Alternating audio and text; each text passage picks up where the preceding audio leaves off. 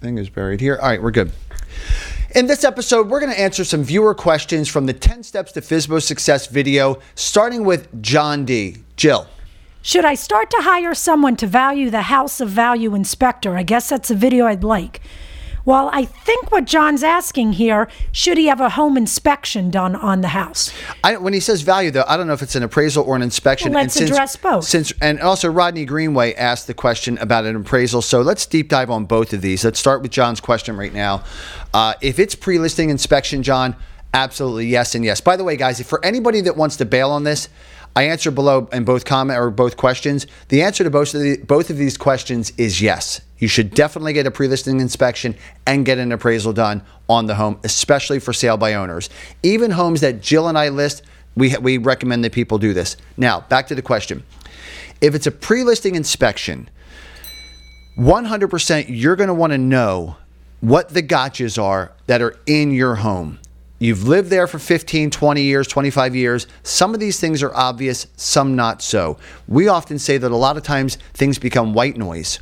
Right, Absolutely. that damaged soffit, the the fact that there's no kickout flashings and water's been running down and just been drilling the ones you just don't even pay attention to it a have an outlet plate missing, Right. Or there's an extra crack from settling in the drywall. Right, and and it could be even uh, a little bit more uh, deeper than that, meaning your Material. septic. Yeah, material, meaning your septic or radon issue. Uh, there could be any a foundational issue. So there's home inspections are very very important for a lot of reasons. That's why the seller's disclosure is important. We won't get into that in this episode, but. The pre-listing inspection is going to do two things. Let's explain first of all to our viewers and listeners what is a pre-listing inspection. Yeah, go ahead, Jill. Why don't you take that? You're bringing in a licensed and certified inspector to Mm-hmm. come and look at all areas of your home. They're looking at cosmetic areas as well as material defects. Mm-hmm. They're looking at your systems, the structure. Price of this inspection is going to vary depending on where you live in the country. Here in the Pennsylvania, Philadelphia region where we work, you can expect anywhere from four to six hundred dollars. Yeah, um, depending right. Mm-hmm. on the size and price of your home. Yeah. The inspector is going to come in, can take anywhere from two to four hours to do this. You can walk through with them. They're going to explain everything. They're going from nuts to bolts. They're going to look at your insulation, the quality of your windows. They're going to say you have too many trees touching the outside of your house. Mm-hmm. They're going to look at foundations. They're going to check for water damage, leaks, anything that a buyer is going to want to know about. Yeah. So, but there are a couple of things that that is not going to be a radon test is not going to be And part of that. Those are separate. Those Let's are be separate. very yeah. clear. So I want to be clear. These are separate inspections. A home inspection covers the general. Right. The things that you can additionally do, or a termite inspection can be done. Yep. A radon inspection, which is very important in the area of the country where we live. Yeah. And also stucco and mold inspections are a big thing here in the Pennsylvania area. Yeah. Those are invasive. Each one of these will cost additionally, but I recommend at a bare minimum a homeowner who is trying to put their house on the market at least get a general home inspection. So let's break down the why. That's the they that's what they should do. Let's break down why they should do it. The reason they should do it is because they're going to want to have the most amount of information in their hands Mm-hmm. because that buyer that buyer's agent is going to hire the inspector that they've worked with for 5, 10, 25, 35 years Right. and they're going to be working for that buyer. What that agent knows that they're going to do to the seller, to the for sale by owner, what they know they're going to do to that person is they're going to use the reply to inspection to renegotiate the sale price of And the they're home. going to come up with a laundry And list it's, of it's things. It's literally going to be a punch list. Everything from cloudy but functioning. I always love that one. Cloudy but functioning skylight. If it's functioning, it's fine. If you don't like it, change it out when you buy the house. But you saw it when you walked yeah, that's through right. the house you saw it when you walked through. you That's exactly offer. right. So you're going to want to have you're going to want to be armed with that knowledge because that buyer's agent is going to come back with a laundry list and they're going to say, "Well, Mr. Seller, you know, you've got this wrong and you've got that wrong and look at all of these items. I mean, you you know, you said in, that it was perfectly maintained and this house is absolutely one and it, you know, but there's a lot of things wrong with this house. There's nothing wrong unless it's materially, Materially wrong. wrong, right. Materially wrong. That's what we really want to focus on. If you have your own version uh, and your own inspection report, and you can refute some of these things, Or you've already repaired some of the minor things That's so right. they don't that, become Jill's an got issue. a great point. That's exactly right. Sometimes what I say uh, in the 10 Steps to FSBO Success video is people want to love that home. They want to feel that it's been well cared for and maintained. And you know what? It doesn't matter what it's looked like and what condition it's been in the past 10, 15, 20 years. It matters what it looks like when the buyer comes through. And in many cases, Jill and I will literally be driving. By the way, this is a tip for agents.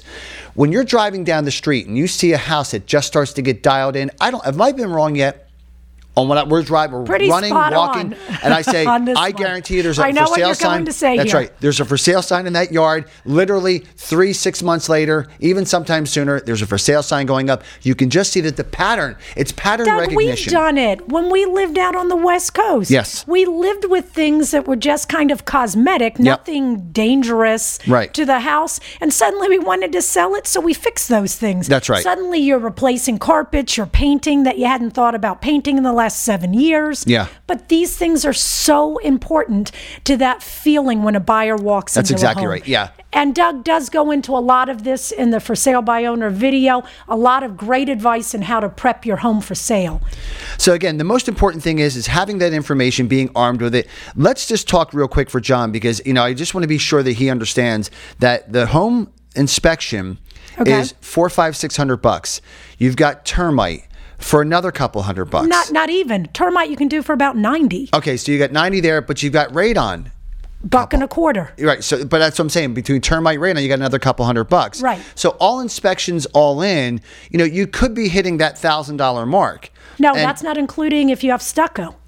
right, and that's stucco a biggie. could be another grand. Uh, right, stucco, stucco in and of itself could be a thousand bucks. and keep in mind, this is in our area in Chester County outside Philadelphia. yeah, yeah, yeah. So look, I don't think stucco is an issue out west. Uh, John, we're not sure where you live. Maybe you could help us out and say what region you live in. That might be helpful. But for now, just know that you're about a thousand bucks if you want to do your home inspection, your termite, your radon, uh, and you're about two thousand if you want to do the whole ball of wax. Right. And I'll tell you right now, here's why you might want to do it. If you lived in a stucco home and you know for a fact that you don't have kick out flashings and you know that there could be some damage, I think you're getting so far down, and that's another podcast. That's another video. All right, next question from Rodney Green Greenway. Yeah, Rodney Greenway. What does he ask, Jill? Okay, Rodney here. How do you go about listing a house that you're living in for the next five to six months? Let's pause. Let's answer the first part of Rodney's question. Um, if you're asking for specifics and how to prep it, I think as you've seen in the FSBO video, there's a lot of great advice. What you may be asking, Rodney, is how do I live in my home and show it at the same time? Start with that decluttering. Mm-hmm. Start with Step one. start with positioning the furniture, making the exterior entrance look great. What do you do with all of the stuff you're saying? I'm living here, I don't live in a museum. A lot of the things that we live with, we don't need day to day. Yeah. Box it up, clear an area out in your garage. Put the boxes, everybody knows you're moving. Stack them up I on agree. one side neatly in the garage. Yeah. If you don't have a garage or the space, the next thing we recommend, consider a hundred bucks a month, get a storage unit. Yeah. Pull out Get a the lot stuff of out. things. You And- know, you know these things are going to be going anyway, so get them well, out. Jill's let me right. say, maybe these things don't need to go. I oftentimes think moving is a great time to purge. It frees you of all of Yeah. that baggage and all of those things that we all tend to carry around in life. Do we really need them? I wish I was more of a minimalist, but I think I have such getting there. emotional attachments But to we're getting things there. that I hold on to them. We're getting there. So I think Jill's got great points there, John. Um, I'm sorry, Rodney. That's Rodney. Okay, let's move to the next part. Rodney's next part of the question we see here. Also, would it be wise to pay for an appraisal prior to listing? When I use the VA home loan, neither the seller or buyer could have the know the appraiser, but perhaps it would help to make sure you're listing for both to be fair to the buyer and seller. Absolutely. Let's start with yes, an appraisal is an excellent idea Yeah. when selling your home. Doug, do you want to start No with matter- your look, thoughts on that? Absolutely. No matter what, they don't know what they don't know. Right? They don't have the luxury. seller of, the doesn't. seller doesn't. They don't have the luxury of an agent, an experienced and licensed professional realtor come into them, their home and sit down and explain to them with a CMA, a comparative market analysis, what their home is likely to be worth. They Right. have no idea. So they're really guessing. They they they think about in certain streets and deals that we know that we we've really run the gamut. They change from, street to street. Exactly. 350 on one street to a million fifty on another street, literally in their backyards. Or it could be as simple as 350 on this street and the next street is 375. This happens especially this is apparent like in the shore area. Yeah. Every time you cross the street and you get a block closer to the ocean, Yeah. your prices jack up. Right, right. So we don't know where Rodney's at, but you know, really in any case, the appraisal is there for you to have the knowledge of what your home is worth. It gives you a starting point. I always say, depending on when I say it in the 10 steps to FSBO success video, it depends on what your timeline is. Your timeline determines what your pricing is. If you need to get out of here quickly, let's say we're this time of year, we're heading into the mm-hmm. spring market and you've got to be gone. Like by summertime, you've got to be at your destination. I would price it at about three to five percent above appraised value.